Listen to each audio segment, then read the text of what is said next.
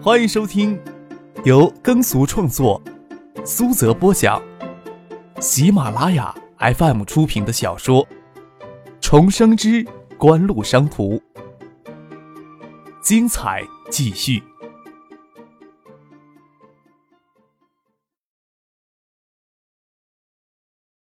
第七百三十五集。哼。我说不过你，你就爱钻牛角尖儿。陈宁微撅着嘴唇，头转向一边。我长大了也要做这个家伙的女朋友。顾小梅的小女儿突然站起来嚷了一句，吓了大家一跳。从现在起啊，我要认真读书，考上东大，一定要去做这个家伙的女朋友。陈宁扑哧笑了起来，搂过了小妹，说道：“等你呀考上东大，人家早就毕业了。”小庆，给我安分一些。顾小梅又伸手敲了敲小女儿的脑壳，又看了看陈宇，又看了看于伟，抿着嘴不吭声。于伟悄悄顶了顶陈宇的肩膀，压低声音说：“让你女儿呀，离那个混世魔王远一些吧。这家伙呀，简直就是男人们的天敌呢。”陈宇笑着说：“我家陈宁呀，才不会给这种花花公子骗呢。不过普通的女孩子就难说了。”你应该让你家余竹跟人家好好学习学习，有这手段呀，啥时候也给你领两个媳妇上门呢？说着又先大笑起来，只觉得这些事情又过于有些匪夷所思了，跟余伟说道：“咱们上学的时候也喜欢编这些唬人的故事，可惜啊，唬人的故事也不是什么时候都管用。你说你读大专时傻不拉几的，能有我半点风流倜傥呀？顾小梅那回到学校里，明明是来找我的，怎么就给你勾搭过去了？”就跟《射雕英雄传》里郭靖与欧阳克一样，我就觉得黄蓉应该选择欧阳克呀。不要胡说八道了，也不怕笑话。顾小梅打断陈玉的话，不过这些传言纠缠在一块儿，似乎觉得张之行的儿子的秉性在眼前突然就模糊了起来。凭这些传言说他纨绔子弟、花花公子的评价是恰当的，但是隐藏在花花公子与纨绔子弟传说之下的本性到底是什么？是善还是恶？山坡上葱葱郁郁的山岭，浓翠欲滴；山林之下斜下来的草坡，却不长一棵杂树，芳草如茵，缀满或者金色或者红艳的碎叶小花，如将精致的绣花毯铺在澄澈如镜的湖水与山林之间。湖对岸还有白色的塔楼建筑，楼顶是风车的巨大叶轮，湖滩是白色的乱石，风景如画。张克躺在草地上，看着仿佛宝蓝色一样澄净的天空。给太阳晒在身上，暖洋洋的，吹来的微风带着些花香，那种几乎浸透到骨子里的熟悉感觉，就像春季之后的湖水全涨了上来。前尘往事里自己在心无助的夏天气息，与此时似乎也未曾变过。闭眼躺着，也能感觉到浮云在橙色如天空上进行流动。悠然的神思给溅到脸上的湖水拉了回来。张可睁眼看着唐静举手，还要将湿手上的水滴洒过来。陈飞荣跟在后面，手里却拿了一条进了湖水的手绢。不要看是夏天了，这里的珊瑚跳下去游泳能冻个半死。张可只得跟只猴子一样，从草地上爬起来，跳得远远的。我们要回去了，你还继续留在这里做你的春秋大梦呢？唐景扬手问道。太阳已经西斜，再过一会儿，留在湖边就会感到凉意了。虽说山上气温比市里还低。但是温泉湖由于地热的缘故，正午时分，温泉湖附近真正有着炎人夏季的感觉。张可他们白天到山上来闲逛，看时间差不多，就沿山路往回走，差不多到太阳落山的时候，就返回了温泉湖的附近。张可他们不喜欢让人将晚餐准备好送温泉湖木屋来，唐静也是喜欢凑热闹的人，就留在外面吃过晚餐再回去。夜里的温泉湖最适合游泳。不过，唐静与陈飞荣这次都忘了带泳衣来。在晚饭前，他们两个女孩子去隔壁的服装店挑泳衣了。张可一个人百无聊赖地坐在咖啡店里喝咖啡。三年前，这里只有一家孤零零的温泉湖宾馆。此时的咖啡屋、餐馆、洗衣店、饮料店、特产纪念品商店、服装专卖店等复古建筑风格的店铺，差不多将温泉湖外的山给挤满了。形成规模还不小的旅游商业街，游客也很多，有着戴着旅行社统一遮阳帽的团客，也有背着行囊的背包客，也有新屋当地推着自行车上山来玩的市民。天云山已经是华东地区远近闻名的避暑胜地了。再加上夏季山间的雨水丰厚，景色更加迷人。此时正是旅游的旺季。买好了泳衣，看着街斜对面有家专门卖草编织品的商店。唐静看着门外摆放的草鞋、草裙，眼睛发亮。咱们买两双草鞋回去，还有那草裙穿上应该可以下湖游泳的，免得张克那家伙老色眯眯的看着咱们的大腿。再一个还能过几天野人的生活呢。拉着陈飞人往小店冲过去，太心急差点撞到门口停放的自行车上。小店里除了店老板，还有些游客在里面挑选东西。陈飞人的兴致没有唐静那么高，他拿好买好的泳衣，就站在店门口等唐静。在店里，还有一男两女正在柜台前细细的比划着哪种草裙编得更漂亮。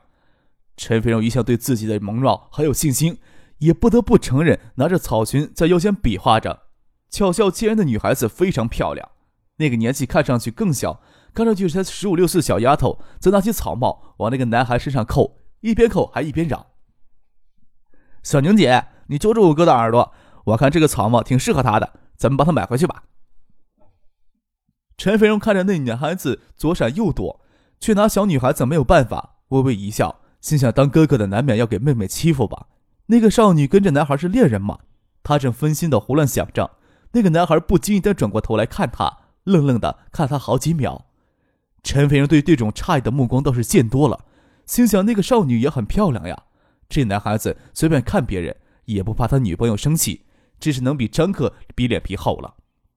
陈飞荣避开男孩子的目光，站到唐静的身边，看他挑选东西。这时候却听见后面有人在悄悄说他的名字：“她就是你们学校的校花呀，好漂亮呀，嘿嘿。虽然比小宁姐还差一些，你们说张克是不是跟他们在一块呀？”唐静听到后面的议论，回头看了一眼，看到他们之前就在店里三个人正看着他与陈飞荣的议论，问道：“你们也是东海大学的？”等一杯咖啡喝完，却没见唐静与陈飞荣回来。张克走到隔壁泳装店去找人，才发现他们人不在里面，站在泳装店门口往外张望，外面也没有他们的人。不晓得他们跑到哪家店去闲逛了。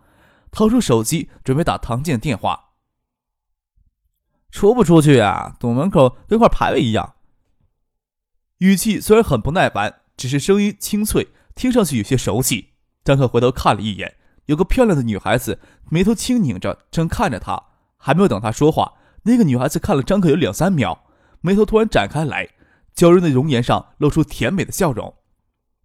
哎，是你呀，真是冤家才聚头呢。怎么以后没有见过你去皇后呀？乍看到这张清纯妖艳的脸蛋，张克一时还想不起是谁，眼睛往下溜，看到她红色短短裤上也露出纤细的诱人长腿。顿时想起三年前在冰老大皇后俱乐部遇到那个超短裙女孩了，也想起了这女孩上楼梯时超短裙露出白色的内裤了。你怎么还是三年前那个德行呀？眼睛只会往女孩大腿上溜呀？超短裙少女眉头微扬，不屑地看着张克，手却下意识将超短裙的裙摆往下捋顺。张克杀人一笑，指指她的脸，说道：“三年前呢，你可没有化妆。”要不看你这漂亮的腿，我都不一定能认出你来。我平时呀不在新屋，皇后那边去的很少，你还经常过去呢。心想他三年前也不过十七八岁，这时候正值青春少华之时，只是容妆有些浓艳了。蔡军啊，那个孬种，给你教训了一顿，就将老娘给甩了，生活费没着落了，高中呀都读不完，只有到皇后坐台了，还以为呀你会来捧场呢。奶奶的，三年来呀，你连人影子都没有露过，都不晓得你去哪儿了。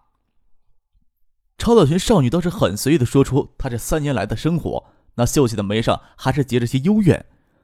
张克微微一叹，也不知道该说什么好。个人有个人的际遇，娱乐场所出没的漂亮女孩子多了，他也不会善良到将所有责任都往自己头上来。指指他手里提着的包装袋，鼓鼓的，好像装了不少泳衣，问道：“这个时候在这儿买泳衣呢？”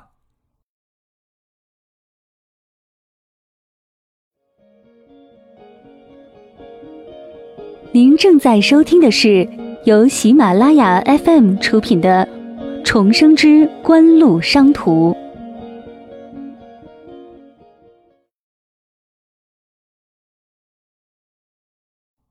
现在呢，越来越多的人不满足只在包厢里唱唱歌、搂搂抱抱了，咱们不也得跟着时代一起进步吗？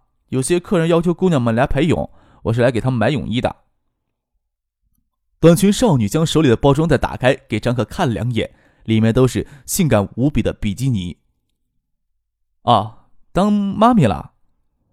张可还是蛮意外的。像她这么漂亮的女孩子，想下水三年就爬上岸，几乎没有可能，除非就是自己很有头脑，再一个就是有人罩着她。不知道跟刘冰有没有关系？哎，混日子呗。短裙少女颇有沧桑的叹了一声，又说道。虽说呀，不再陪客人，那是对一般人。要是客上你，我还是可以免费陪你的。你知道我？张可问道。我眼睛呀又不瞎，耳朵又不聋，怎么可能不知道你是当今市长衙内呀？超短裙少女腿往外伸了伸，露出更多细腻白嫩的大腿，在最后一抹夕阳光辉下，还是说不出的诱人滋味。张可笑了笑。与超短裙少女随意的在泳装店里谈一些新吴的市井传闻，还颇有他乡遇故知的感觉。哎，你怎么在这儿啊？找你一圈都找不到人。唐静与陈飞人各提着一大兜子东西过来，狐疑的看了看超短裙少女两眼，又跟张克说道：“刚刚遇到你们学校两个同学，没在咖啡店里找到你人，他们就骑车下山去了。是吗？我就说天山山不错吧。”我都想从建业骑车出发到新武来，就怕你俩不经善。这位是张克，想到要介绍超短裙少女，却想不起她叫什么名字，回过头来问他：“我还不知道你叫什么名字呢。”皇后的人呀，都叫我小雪。你还去皇后的话，找小雪就能找到我。我最近在温泉宾馆这边。超短裙少女眸光在唐静、陈飞柔脸上停留一秒钟，便提着包离开了。皇后。她是皇后夜总会的女孩子呀。唐静看着超短裙少女身影离开在拐角处，好漂亮的女孩子呀。三年前的时候呀，见到她还不是呢，她只是跟着别人到皇后夜总会去玩。现在她手里有好几个女孩子了，她寄生在手下的那群女孩子身上呢。张克唏嘘的仪态，也没有想着问唐静、陈飞人他们到底遇上了学校里的谁。张克不清楚他错过了什么。倒是为超短裙少女的人生颇为唏嘘。夜里就在温泉宾馆外的餐馆里用过晚餐，再回到湖心岛的木屋上去。山里的夜晚略有些凉意，温泉湖附近由于地热的缘故，倒是有着炎炎夏夜的味道。湖心岛用松木板铺成水面，悬于湖面之上，形成一座小小的码头。唐静与陈飞荣像两条美人鱼一样在近处游动，湖泊里倒映着点点星光倒影。张赫子躺在躺椅上看书。又说温泉湖有一点不好，就是蚊虫有些肆虐，要时不时涂些防蚊液才行。屋里的手机响了起来，张可将书放到帆布长椅上，招手让唐静与陈飞人往回游。水温呀有些高了，在水里静太久的话，小心吃不消啊。看着唐静与陈飞人往回游，才去屋里接电话。爱达 D 幺幺八双屏手机七月份最后两周的销售数据统计了出来，陈先生第一时间跟张可汇报。张可看了看手表，时间已经不早，在电话里跟陈先生说道：“都什么时候了，市场部怎么还有人在加班呀？你们也不用这么剥削员工啊！”他说话不嫌摇疼的评论了一番，就挂了电话，拿着手机就走了出来。陈飞荣正从湖水里爬上水台上来，张可走过去，伸手抓住他嫩腻如玉的手臂，将他整个人从湖水里拉了出来。张可贴岸站得近，陈飞荣上岸时差点要贴到他的怀里去。几乎都挨到一边，心慌慌的转过身，蹲在水台边，让唐静也上岸来。唐静还要享受湖水的温软滋养，不急着上岸，就在近岸边游动。陈飞龙便坐到水台边，将小腿浸在湖水里。陈飞龙穿了一件粉色的连体泳衣，在月色下更显得皮肤娇嫩如玉，布料进了水都贴在身上，使它浮凸出精致的曲线，净露无遗，玲珑剔透，细腰纤细。她屈蹲时，泳裤紧紧包裹着她的臀部。丰圆挺翘，有着十分的女人味道，不再是当年的青涩少女了。张克也不敢多看，将手机丢在帆布长椅上，挨着陈飞荣身边坐下来，一起看着湖水里的唐静，伸手试了试水温，慢慢的滑下水去，想陪唐静游一会儿。唐静却怕他下水来欺负自己，看着他下水，忙抓住水台要爬上岸去，不能鸳鸯戏水，张克在湖水里游了两圈，又就游回了水台边来。不晓得唐静去了哪儿。陈飞荣还坐在水台上，小腿浸在湖水里，一边往身上涂防蚊液，一边看他游泳。小静人呢？张克站在进水台的湖栏底上，问陈飞荣：“拿浴巾去了。”陈飞荣手撑着身边的水台，身子微仰着，与张克说话。看到张克有一丝湿发贴在额前，想伸手帮他捋一下，又觉得这么做不大合适。张克坐到湖水里，抬头看着陈飞荣，看着她坚挺的少女乳胶已经将泳衣高高的撑起，没想到她发育的比唐静还好。陈飞荣看到他的眼神，禁不住羞涩的拿手抱住胸口，笑目微嗔道：“看小娟的还不够呀！”伸手够着湖面上的水，舀水要去泼张克，没想到动作太心急，重心失稳，整个人身子往湖水里跌去。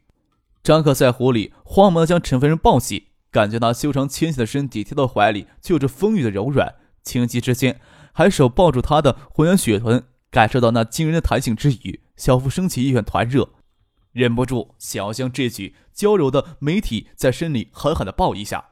只是陈飞人栽下水里，心里慌神，手脚乱蹬，如玉雕雪刻的秀足看上去十分的柔美，却给一脚蹬到大腿根上，再美也得有限度了。啊！唐静看着陈飞荣在湖里呛水，忙跑过来拉住他。张克忍痛拖着陈飞荣的大腿与臀部，将他送上水台。他也爬上去，忙往屋里跑。你怎么了？唐静见张克姿势怪异，关心的问道：“没什么，你别跟过来啊。”张克扬两手夹着腿往里跑，他总不能在两个女孩子面前双手抱裤裆蹲下来吧？等缓过了劲儿，张可才走了出来，就见唐静与陈飞荣两个人在那里一边涂防蚊液，一边没良心的鬼笑着。两个人都拿着大浴巾包裹着玲珑有致的娇双美腿，让张克心情大为失落。陈飞荣羞涩。眼神避开张克，唐静却带着坏笑意味的眼神往他当下瞄，显然是陈飞荣刚才那一脚告诉了唐静了。张克一脸委屈的挨着唐静坐了下来，身子往后仰躺在水台上。唐静侧趴过来，雪白的手臂横在他胸口，声娇柔的问道：“那一脚自然销魂不？要不我再给你来一脚？”没良心的家伙！张克轻搂着唐静的腰肢，让她娇软的身体侧趴到他的身上来。又伸手轻轻拍了拍脸颊，在他耳边轻声的说：“你要不怕，我也脚给他蹬废了，你下半子的幸福呀，可就全毁了啊！蹬废了才好呢，省得你去祸害其他女孩子。”唐静恶狠狠的说道，只是凶狠劲儿不足。